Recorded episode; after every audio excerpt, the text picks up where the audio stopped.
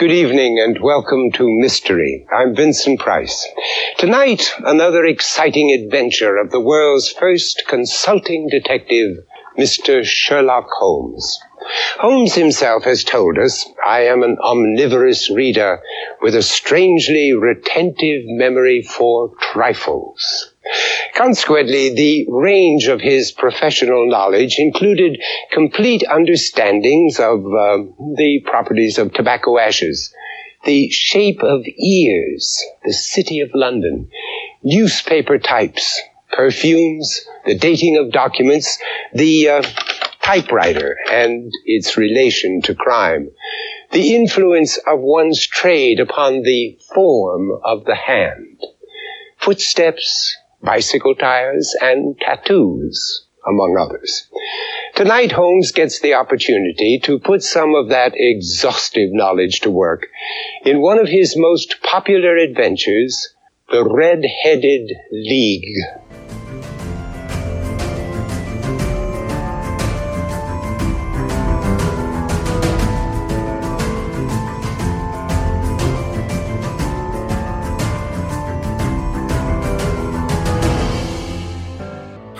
And welcome to the LBC Irregulars, a story by story review of the Jeremy Brett Sherlock Holmes series produced by Granada Television between 1984 and 1994. I'm your new host, Kathy, still working on that podcast nickname, Bright. Joining me on this adventure through Sherlock Holmes is Jared, the yard sale artist Albrecht. What's up, Jared? How you doing tonight? I'm doing good. I thought we settled on the MVP for your nickname. Oh, well, uh, it feels weird calling myself the MVP, but we Own might it. go with it. Just own it. Yeah, we've got a couple of uh, fun ones tonight. We're rounding out season two, if I'm not mistaken. This is the end of the Granada season two. I swear they keep changing what is season what out there, and I have to redo it on my Plex. That's a whole other story. And as usual, we usually, you know, bring each other gifts in reference to the episode. So, uh, which episode did you bring me a gift from, and what is it? I brought you a lovely gift from The Final Problem. I thought it might be a quite the adventure to get us some tickets to the Swiss Alps. We both love the cold weather. Why not go and look at some beautiful snow-capped mountains for a while? Sounds good to me. And just to make you and everybody else jealous, I've spent a fair amount of time in the Swiss Alps myself. Fancy, fancy, fancy. Now, I know you're wondering, what did I bring you? Absolutely. Well, what I did was I put an ad in the paper for a guest, and the guest needs to have a really nice goatee. And the person who answered that is Pat Sampson, aka DJ Cristados, the founder of the Long Box Crusade. So I want to welcome him. But before I let him talk, I got to make sure this goatee is real. So let me just tug on this real quick. Ow! Yeah, there we go. It's legit. So here I give to you Pat Sampson. Welcome to the show, Pat. Hello, hello. Thank you for having me. It's great to be here. I'm so excited to talk some more Sherlock Holmes with you guys. I'm so excited. All these stuff going on around here. I got three pipe problem, but a cool four million isn't one of them. How long have you been cooking that joke? well, let's see. You It's on watched my both the episodes. You wrote it down. He's self McCartney wrote it down. You have to. He, I know he just watched the episodes today, so he's like that. He was like, "Oh, oh, I got it." Yeah, I I always do that. Hey, that keeps them fresh in the mind. There's nothing wrong with that. I like it. I like it. Well, this is Kathy's first time with a guest. Now, Pat, you've been on the show before, back in the Gene Hendricks era. Mhm, yeah. Kathy needs to fix a script where she says "new host." This is like her third episode. She's Yeah, not new true. anymore. Um, but, I uh, can still I can still use that as a crutch. Okay, I think uh, I don't think you need it to be honest with you, but yeah, uh, welcome back, Pat, to two twenty one B. Well, Thank you. It's, it's great to be here. You know, it's always great to be here to come back. I always leave stuff here and there. You know, it's like you go someplace, you stay for a little bit, you leave a little something, so you make sure you can come back again. There's a pulling So- a Costanza is what that is. Yeah, yeah, yeah. With, with my pipes, mustache, and Pat Simpson. For all you Seinfeld people, who just got that Christatos. bit. Christatos. all right, enough shenanigans. It is now time for Kathy to give us the recap of the very first story. If you are not familiar with the Redheaded League, you're probably going to get your ending spoiled. But with that, I'll turn it over to Kathy.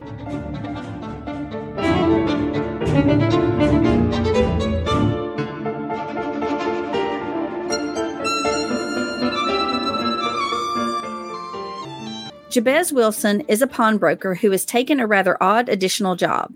Encouraged by his assistant at the pawn shop, Wilson answered an advertisement in the paper from the mysterious Red-Headed League and got the job, thanks in no small part to his fiery red hair. After a few weeks of bizarre work copying the Encyclopedia Britannica by hand, Wilson discovers that the League has very abruptly vanished without a trace. He takes this quandary to the lads at 221B, and Holmes takes great interest in the case. Sensing there is much more to the proceedings than just a highly unusual job that suddenly disappeared. A bit of street level investigating with Watson leads Holmes to discover the actual motives of the Red Headed League, and it all points to a rather audacious robbery attempt.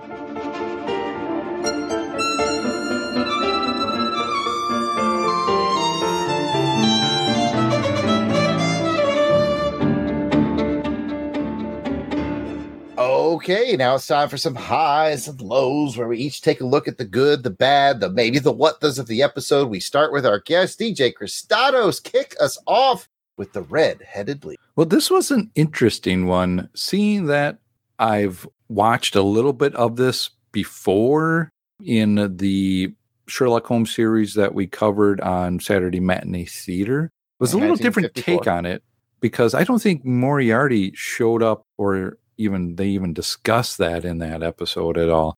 So was, that's what really intrigued me on this one that Moriarty is kind of behind this and Sherlock figures that out towards the end of what's what's happening. But I want to go back to the beginning and how fun it was kind of throughout some of this one, just the fun they were having with this story, especially Holmes and Watson in the beginning when Mr. Wilson is giving his story about what they're doing and just to see two serious guys kind of start to crack up and try to keep that emotion and humor inside themselves. Well, I mean, it, it, started with Sherlock jumping over the couch when Watson yeah, arrived. Yeah, you know? yep, yep. He's like, "Oh, come in, you got to hear this." so Mr. I, Wilson was like, "Y'all are laughing at me." Yeah, he's like, like, "Yeah, we kind of are." yeah, yeah. Well, you're the one that fell for this kind of crazy thing, but anyway, it was fun to see them kind of joking around and having some fun with that. Uh, that I liked. The other Brett ones that I was on with Gene were more serious compared to this one. I think Brett and Burke have really hit their chemistry stride here, which is a shame. Yeah. Because, uh, you know, heads up after the end of season two, Burke gets replaced with Hardwicke, Edward Hardwicke.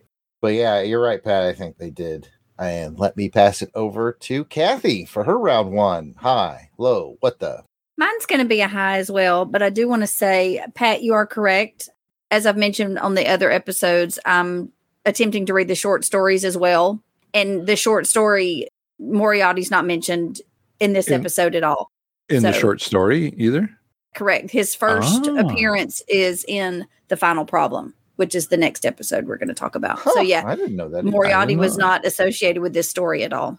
I was going to ask how true to the novel, the short story, is this? That's what I love about this series is because some of the lines that Sherlock has are word for word from the okay. short story, and which I kind of love. But what I was going to say is the moment I remember the most is the moment that, as Sherlock does, and which I love watching him do, explain how he knows all these details about certain individuals. Mm-hmm. And the guy looks at him once he explains it. He goes, Oh, well, I thought it was something clever, but now I come to find out there's really nothing to it at all.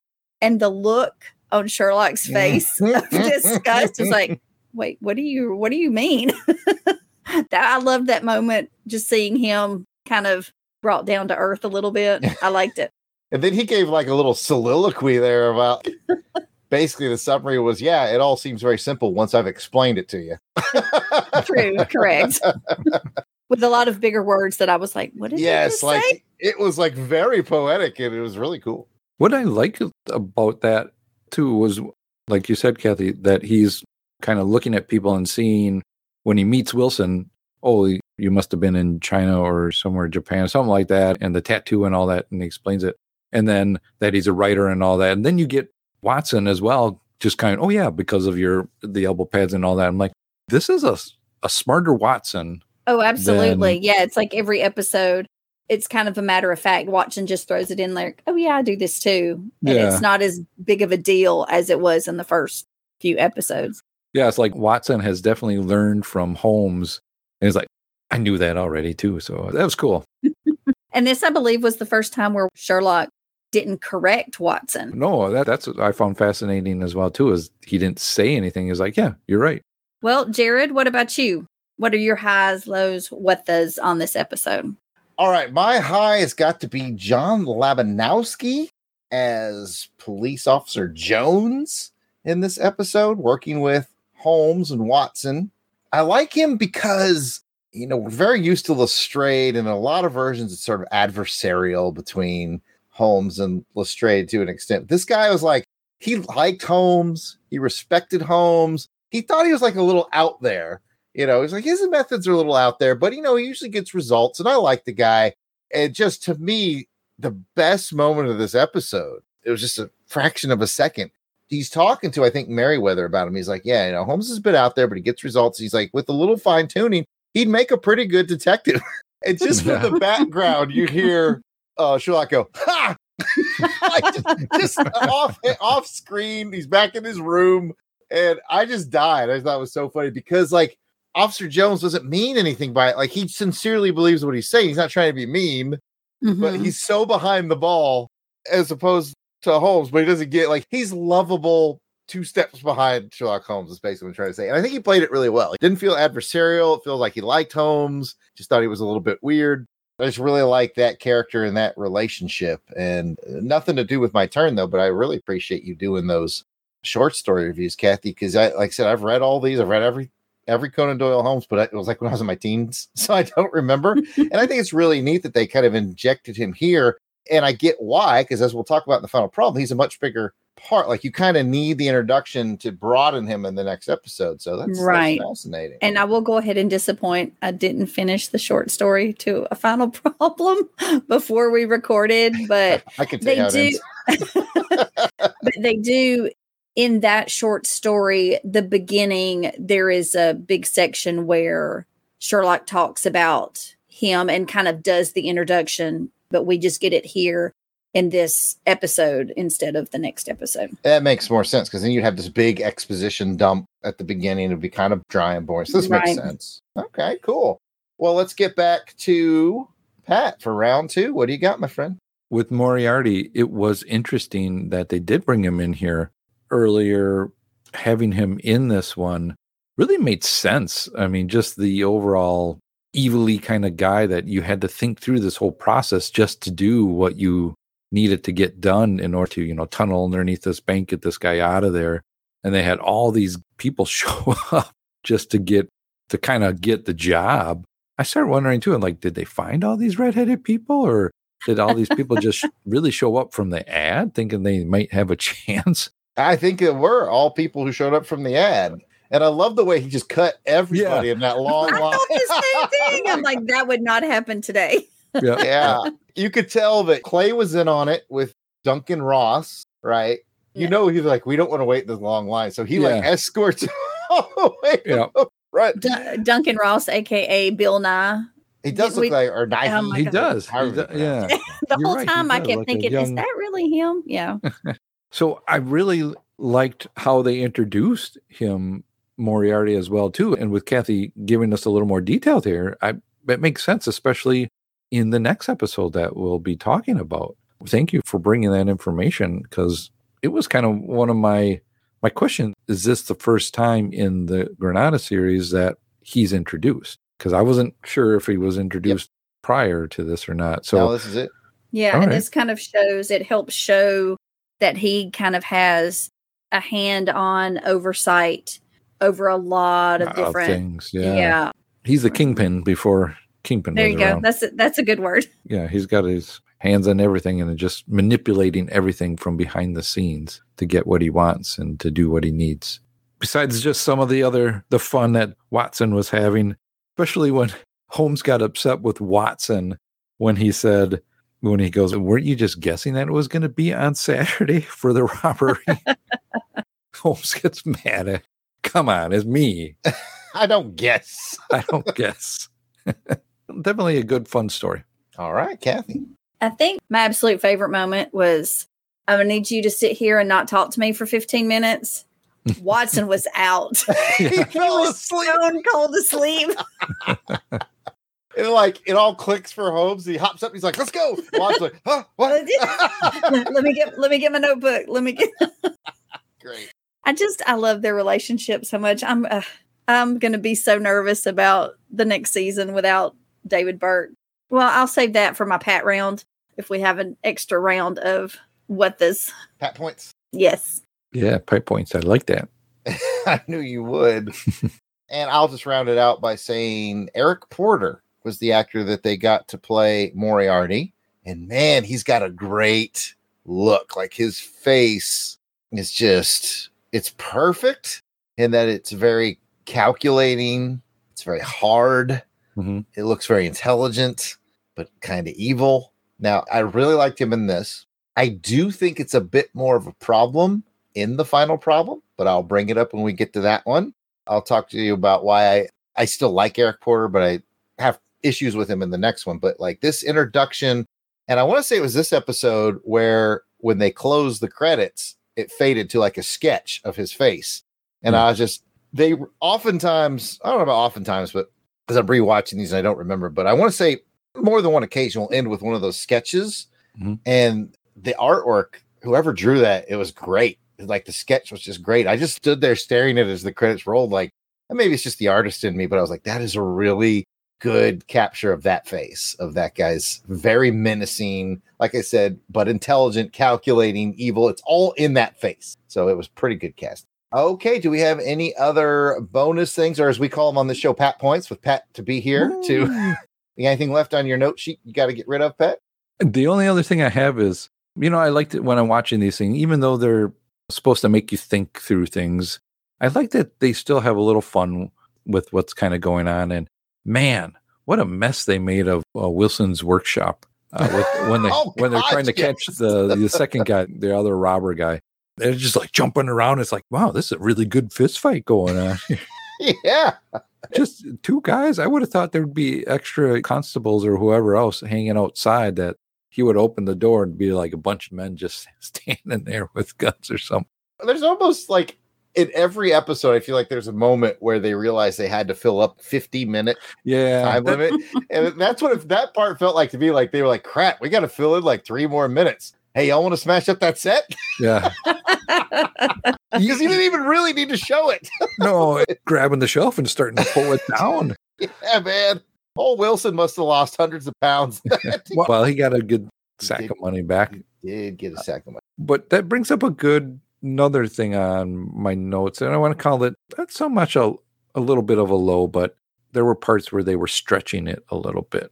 Like I said, I feel like in almost every episode, because they are short stories, they're trying to fill, I think it's a 50 minute time slot. Yeah. I feel it too, Pat. Like there's always like one part in every episode where I'm like, we're filling up the time slot Yeah. right now. but you know, it also lets the story breathe a bit and it Yeah, can be a true. little more relaxing. But it's like you said, we watched this episode on Saturday Matinee Theater for the 1954 series, Mhm. and they told the whole thing in 26 minutes. Yeah. So can be done. All right, Kathy, you got anything, any pat points left on your notes? Not really. I think just to kind of go along with what you were saying, I don't know that this is my favorite Moriarty, but I do like him a little bit better in this episode than I do the next. And I forgot to mention that as part of my second favorite moment with him in the 15 minutes, he actually says it's a three pipe problem. and it made me think of the show. I'm like, oh, I wonder if that's where they got that from. Hence Pat's introduction joke. This, this exactly. Ooh, three pipes. awesome. And then he just sits there. I'd almost forgotten until Kathy mentioned that Watson fell asleep. but again, that's great storytelling because it really shows it's not earlier in the relationship. Because if it was early and someone says, I need you to be quiet for 15 minutes, then you Oh, start to be like, what? You know, but Watson's like, nope, I get it. I, I'm going to nod off. He's going to do his thing. Oh, Got to get a nap in when you can. But you know what? Speaking of pipes, dot, dot, dot. Let's get into some pipe ratings. So, overall, what did we think of this episode? Let's discuss the rating system that we have to do just that. On a scale of one to five pipes, five, you loved it. It solved your mystery. Aha. Four, it was really good. Mhm, mhm. Three, it was all right. Mm, Two, you did not like it. mm-mm, mm-mm. And one, you hated it. It threw you off of Reichenbach Falls. Ah. So, how would you rate this story, Pat? Well, you know, I do my ratings on a scale of humor, heart, Oh, spectacle. I'm going to give this a four. It was very good. I enjoyed. I had fun with it because it's really a fun story, and I think what makes it fun is the poor guy that got duped makes it a fun story, and but it is also a good kind of mystery figuring out how it all came together and just how elaborate they went to do this. Uh, What was it like? A couple weeks he was doing it. I think so. That sounds about right. And he got the invaluable knowledge of all things under the letter A.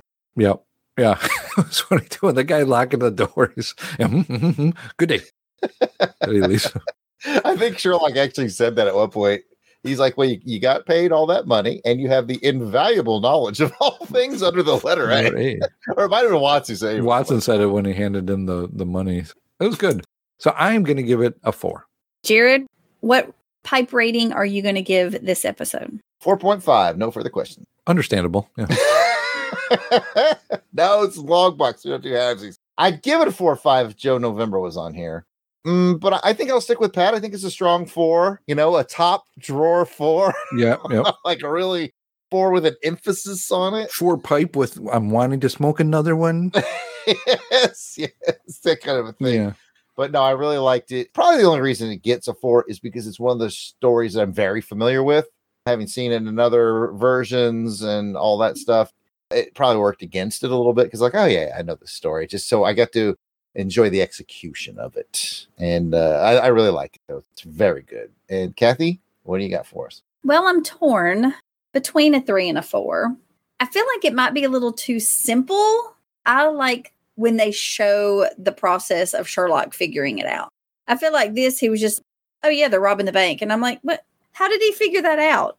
But because I do love the relationship with Holmes and Watson, the funny moments we got, like Pat mentioned, this is a much lighter, lighthearted episode. And I really do like the actor that played Mr. Wilson. I think I'm going to go with you guys and I'm going to join you in Four World. Ooh. Open the door, get on the floor. boom, boom, laka, laka, laka, Boom, boom, laka, laka, laka, boom. boom, boom. We all rated it a four. Woohoo! Well, all right. There you have the scores, and they are all fours. And maybe you want some mores. Then we have some in stores. Anyway, here we go. Just beyond the next doors. There's definitely more.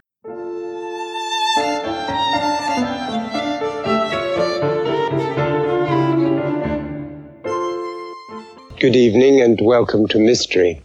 For the last of our series of the adventures of Sherlock Holmes, I'm Vincent Price. Last week, we met Holmes's arch rival, Professor Moriarty, whom Holmes called the Napoleon of crime.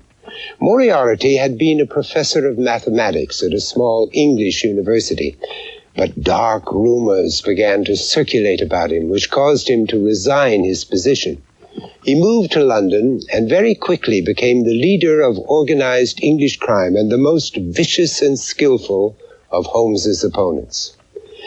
Perhaps Conan Doyle introduced Moriarty as a way of satisfying his boredom with Holmes. For after 23 stories, the author had become very tired of his fictional hero. He said, I fear that Mr. Sherlock Holmes may become like one of those tenors who, having outlived their time, are still tempted to make repeated farewell bows to their indulgent audiences. This must cease. Professor Moriarty shared those views, as we'll see tonight in The Final Problem.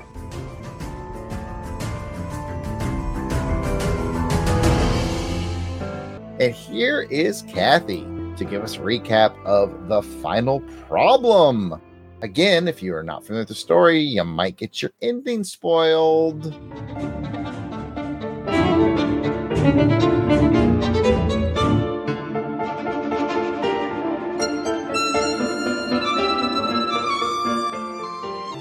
Watson arrives to an empty 221B as a disheveled Sherlock is knocking at the second story window, asking to be let in.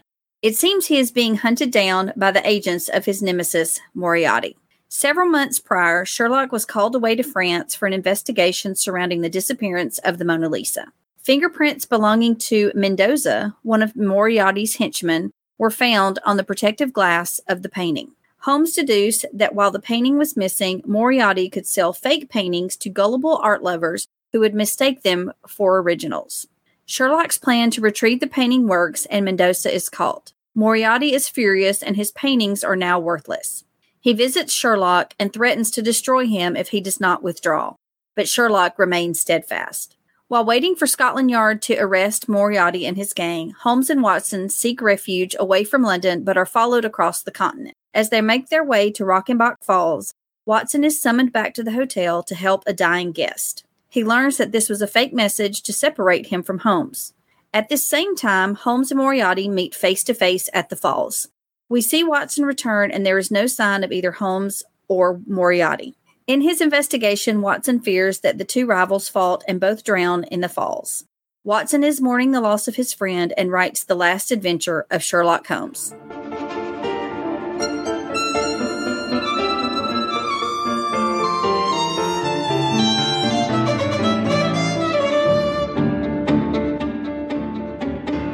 Okay, now it's time for the highs and lows rounds. Let's get into it and let's start with Pat. Pat, you want to go backpacking with me in the Alps? Are we wearing like short, short lederhosen? Yeah. Yeah, I'm wearing them Okay. now. Yeah. Okay. Shirtless? yeah. Cool. I mean, it's going to get colder. oh, now, I'm just wondering because I'm doing it too. just wanted to make sure we're totally We're good to go. good. Okay. Okay. Cool. I don't want to say this is a low, but more of a what the. This went into really quick with Moriarty, and all of a sudden it's like, oh, he's here now, and this is going on. And I was like, what did we miss? When they start watching this, like, how long has this been? This rivalry is like right there now in this episode. And I was wondering to myself, did the episodes get mixed up? Am I missing some episodes? What's happening here? I was really confused on the beginning of it. I guess is it that way with the the novel as well, Kathy? In, in the beginning, does it go from the Redheaded League right to this one? They're not in order in the book that way. They're Okay. several chapters apart from each other, but the beginning is the same in this episode as it is the short story, but there is a section where it's like Jared said earlier, it's exposition on Holmes telling Watson what has transpired over the past several months Okay. that he's been been away. I'm like, too. I was like, oh, I'm back. I'm like, well, where were you? so Holmes pulled a. I bet you've been wondering where, Where I've I been. am, yeah. I was really confused in that beginning of it, but towards the end, of, as the story played out, I kind of got it. Kind of a what the just to be thrown in from learning of Moriarty the last episode to all of a sudden like, oh, this guy's been around for a little while, and the real tension is really ramped up to speed real quick. I agree with you, Pat. The episode feels a little more disjointed because it's told in a non-linear way in Mhm. some ways. It is much more of a chase episode than a mystery to be solved. So it is quite different and it has a whole different tone. And this is where I'm not as big of a fan of Eric Porter as Moriarty because while he has that look, in this one, he has to get physical with Holmes. And he looks like he's about 40 years older than Sherlock Yes, Holmes. it's- Like, yeah, should not be a challenge for Sherlock yeah. Holmes. it's like, Holmes just- beating up on his dad or something. I know, right? It's like it's like just one swift punch to the hearing aid is all it would take. what, what- what's what's kind of funny is in the beginning of this one, as he's getting chased by these agents. I'll switch back to another high that I had. Is I like the fight scenes in this. It's showing Holmes's skills. It's like this is kind of secret agenty kind of going on. Holmes has got that sneaking around, and then he's pulls them all into a an area where he really couldn't have got out of. So he goes and finds a place, climbs up, and then he just kicks the guy. And then after that, gives him the upper hand while the other ones come in and he just kind of takes care of the other two guys real quick and then runs away out of the trap that he was kind of in already. So I like that. I was like, wow, this is really kind of Bondy Action Holmes. Yeah, Action Holmes. I like that. I call that Agent Holmes. Yeah, I like that too. But we've been talking a while, and Kathy hadn't got to chime in around one yet. What you got, Kathy? I kind of agree. I felt it very disjointed. I was quite confused when they're traveling. I'm like, like, is this the plan? Is he wanting Moriarty to follow him? Is this a trap? Are they in pursuit of Moriarty, or is Moriarty in pursuit of them? I was so completely confused. Oh, and you were talking about how Sherlock was much more physical in this episode.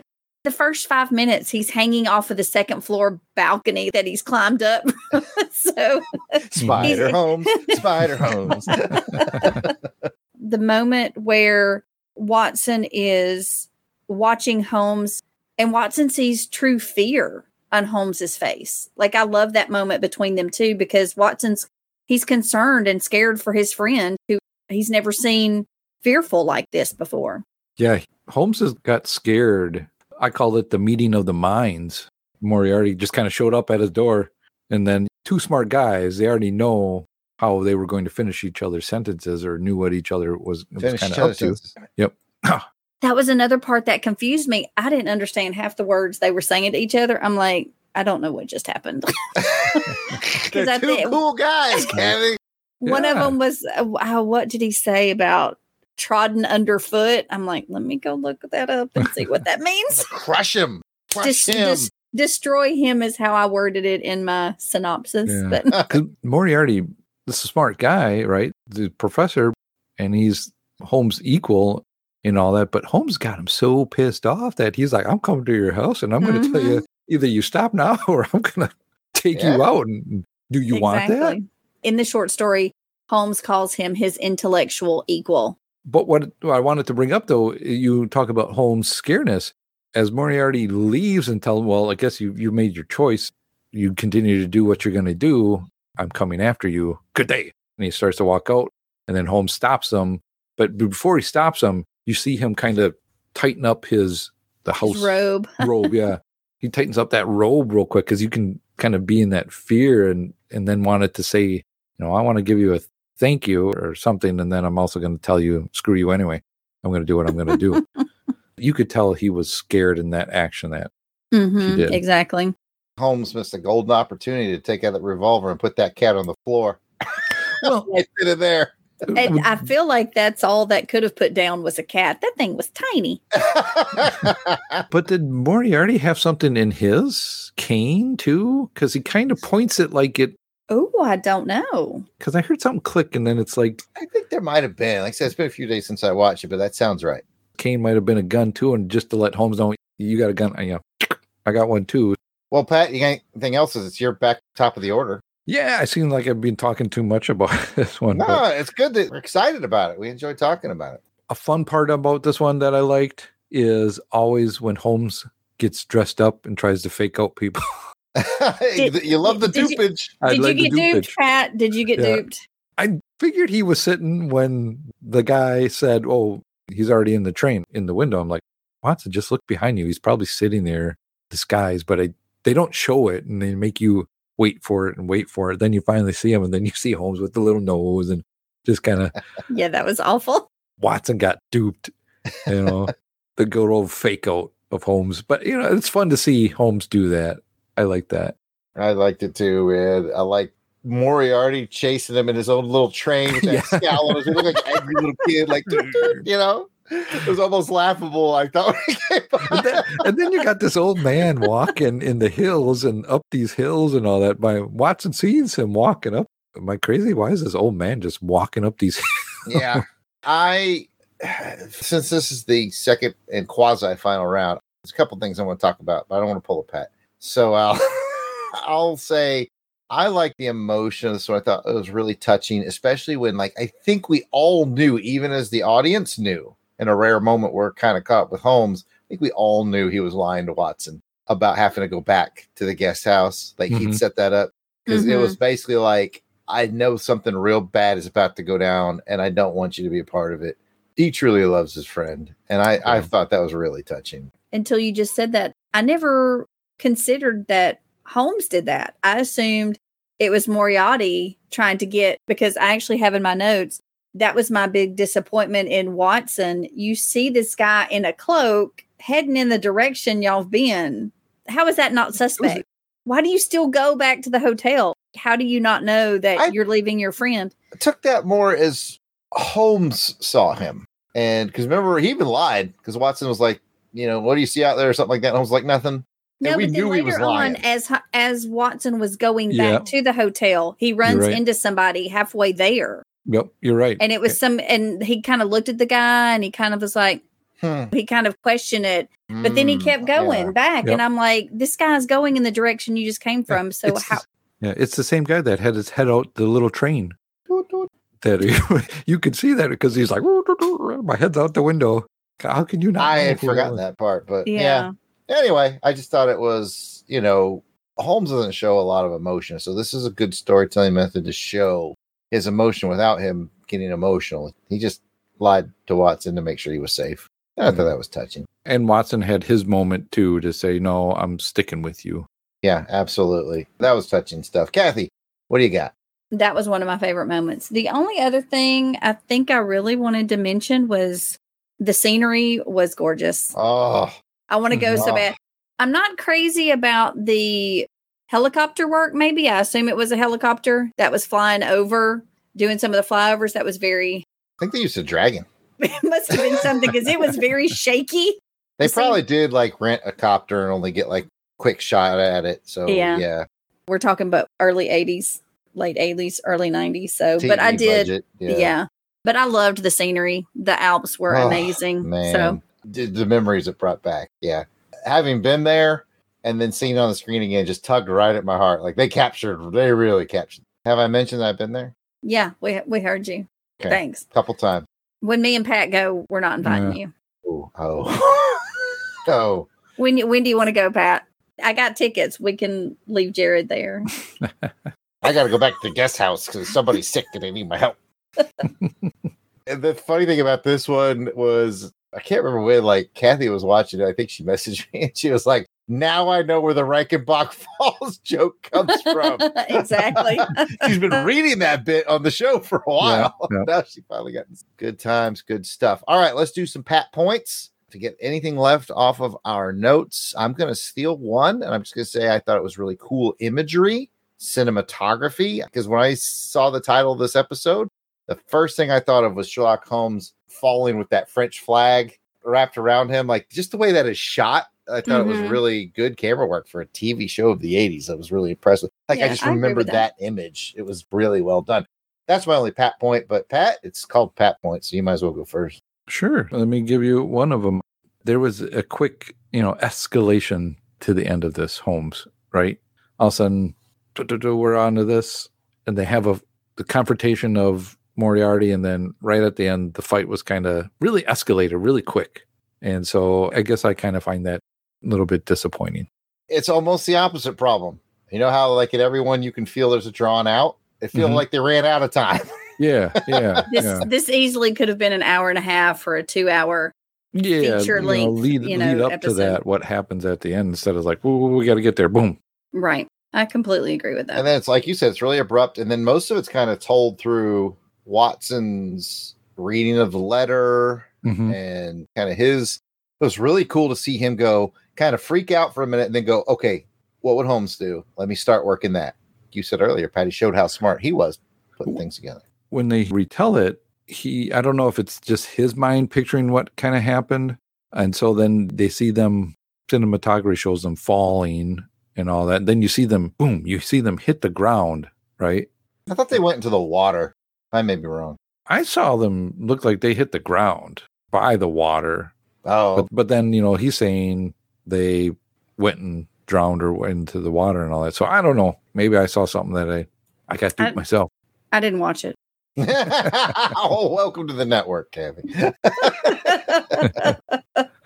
that's my only um pat point for this. All one. right, Kathy. Any burning pat points before we move on? I don't think so. I think I covered all my notes that I had written down.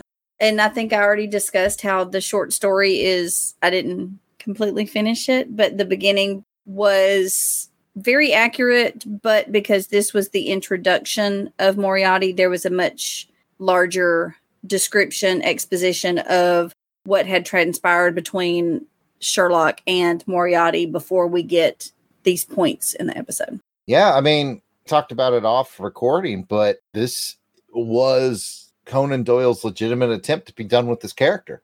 I mean, this was supposed to be it. Like, okay, I invented this mastermind criminal. They're going to square off. They're both going to die. There's the end of Holmes. But man, the public was not having it. no, That not at all. uh, that's interesting.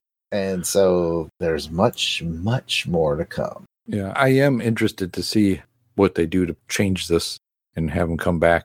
It's interesting.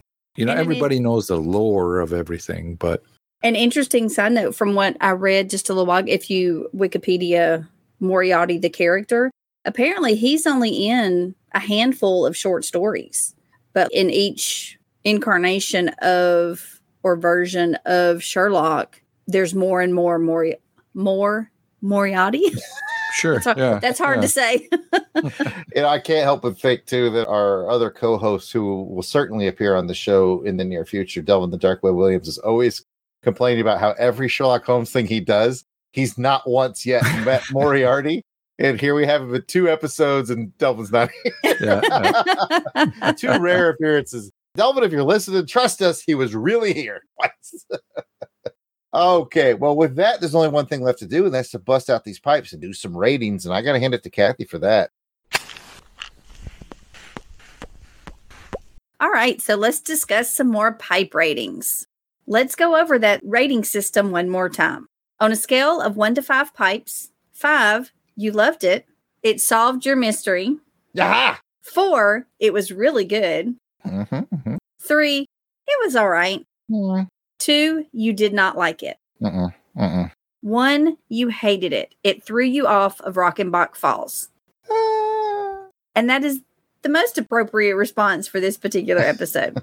so, how would you rate this episode, Pat? I'm gonna go with a four. It's just a straight four.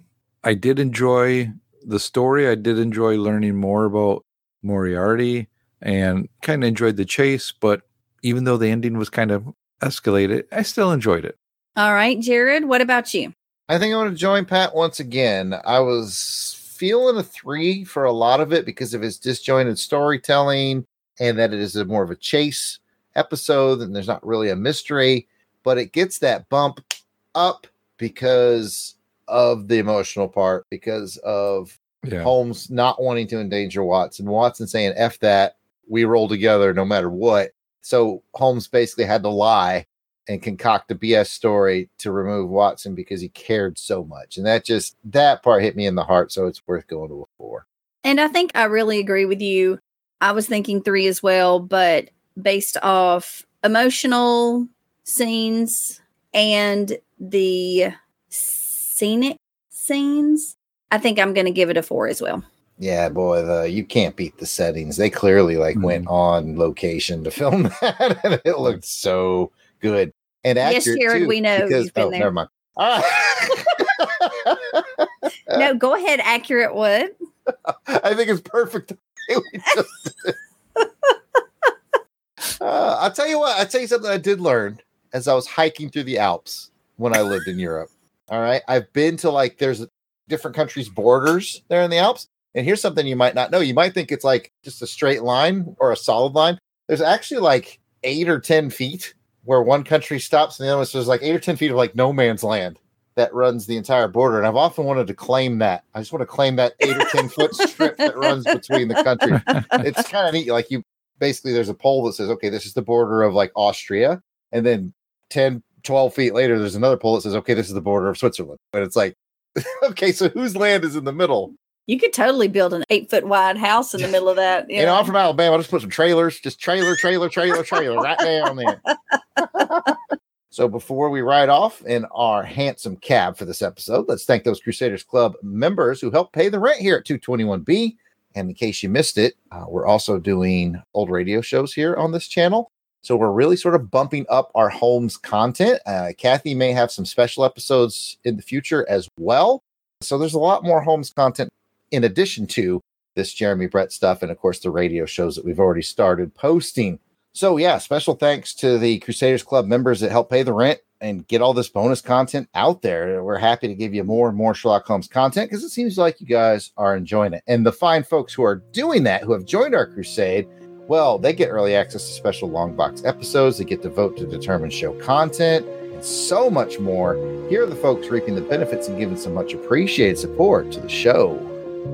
And Helica Wolf. Oh, Auburn Elvis, Bill Beer, Blast it or stash it.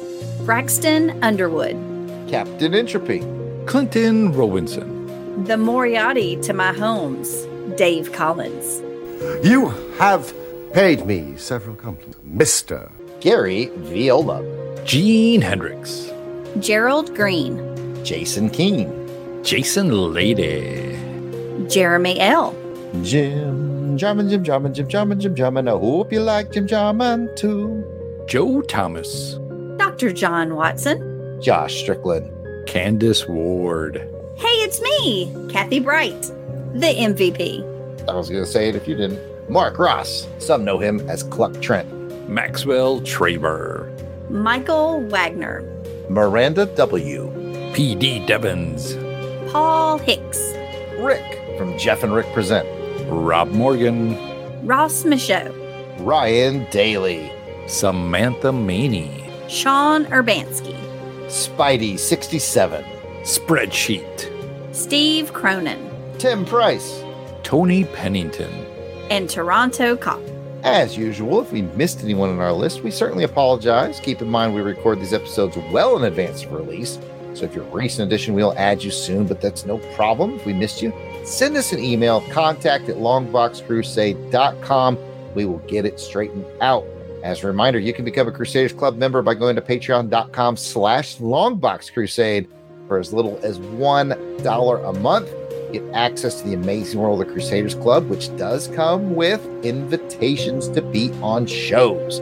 We recently recorded a show with one of our Crusaders Club members. It's one of the benefits you get. So if you like Sherlock Holmes and you want to talk Sherlock Holmes, patreon.com slash longbox crusade. For just a buck, you'll get all those other benefits, and we might just toss out a hey, who wants to be on a Holmes? Or you can reach out to us and say, hey, I joined your Crusaders Club and I want to be on an episode. And chances are we'll have you on. Offer not available in all areas, especially for Jason. You don't have to dig a tunnel just to get to us. No, you don't. You don't have to dig a tunnel. You don't have to hike through the Alps. Nope. Just patreon.com slash longbox crusade. All right, guys, that'll wrap up these two episodes. We'd love to hear from you if you're familiar with any variation of Sherlock Holmes, including the Granada adaptations. You can find us on Twitter, Facebook, Instagram, and YouTube at Longbox Crusade.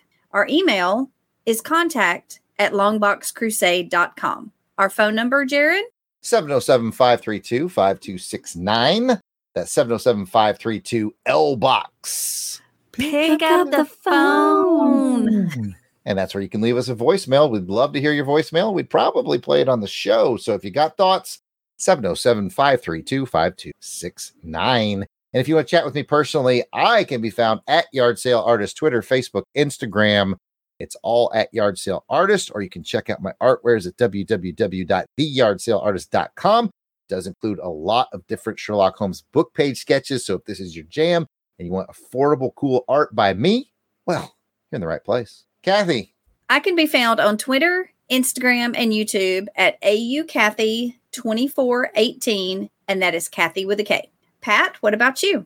Well, Kathy, I am glad you asked. You can find me on the Twitter at Christatos01. I'm also here hanging about at the Longbox Crusade Studios doing other podcasty things and, until somebody kicks me off the falls.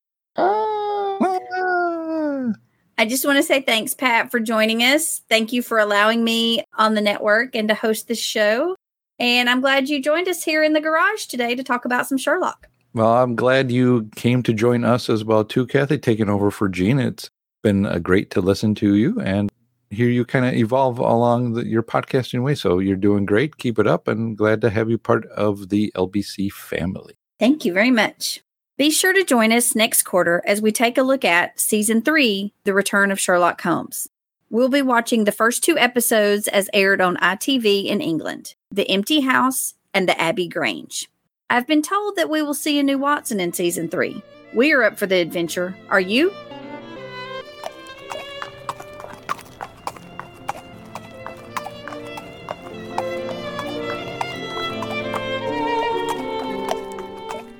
On a trip to Switzerland with his wife in 1893, Conan Doyle recorded in his diary, We saw the wonderful falls of Reichenbach, a terrible place, and one that I thought would make a worthy tomb for Sherlock, even if I buried my banking account with him. Later that year, he wrote The Final Problem, sent it off to the Strand magazine, and noted coldly and laconically in his diary, killed Holmes. City employees went to their work wearing solemn mourning bands, while less dignified readers stormed the offices of the Strand and sent the author hundreds of nasty letters. There will only be a temporary interval in the Sherlock Holmes stories, the editors of the Strand rather hysterically hastened to assure their readers. But Conan Doyle stood firm. I have had such an overdose of him that I feel towards him as I do towards pâté de foie gras, of which I once ate too much, so that the name of it gives me a sickly feeling. Conan Doyle pursued other writings and became a world leader in the movement of spiritualism. Eight years later, when Holmes finally made a reappearance, crowds stormed the printers, unable to wait for the magazines to hit the bookstalls. Conan Doyle was knighted in 1902, and many felt, perhaps not entirely incorrectly, that this honor was due as much to the reappearance of Holmes in The Hound of the Baskervilles as to the author's public service during the South African War. Christopher Morley, the founder of New York's Baker Street Irregulars, spoke for generations of grateful fans when he commented, How ridiculous that the author should only have been knighted. He should have been sainted. Until next week, and a brand new series on mystery, I'm Vincent Price. Good night.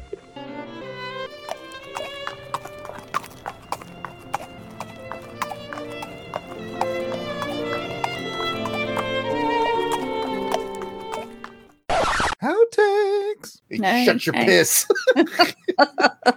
I need some good outtakes. Oh, screen. Hey, hey, hey. like how that was a total insult. Hey, Need some good. Uh. Why do I look like an elf every time I turn this way? because your hair Okay. is covering your ear, so it looks pointed. I mean, I'm okay with that. But you look elven. Don't case get you her didn't know. started. She, you, if you want a Lord of the Rings podcast on the network, she is ready to go. ready right now. Let's do it. Shakira told me that the Plex don't lie. Still trying to remember what it was I was going to say a minute ago. It's going to drive me crazy, and I can't focus. Stay on target. Stay on target. That's okay with letting it marinate. letting Letting, it. things. Hold on, no, I can't live like that. I can give you some takes too. Garlic season, onion season, parsley season, paprika season. That's my season takes. The season for loving. Did you say pumpkin season? Pumpkin season, sesame season. Rabbit season. Duck season.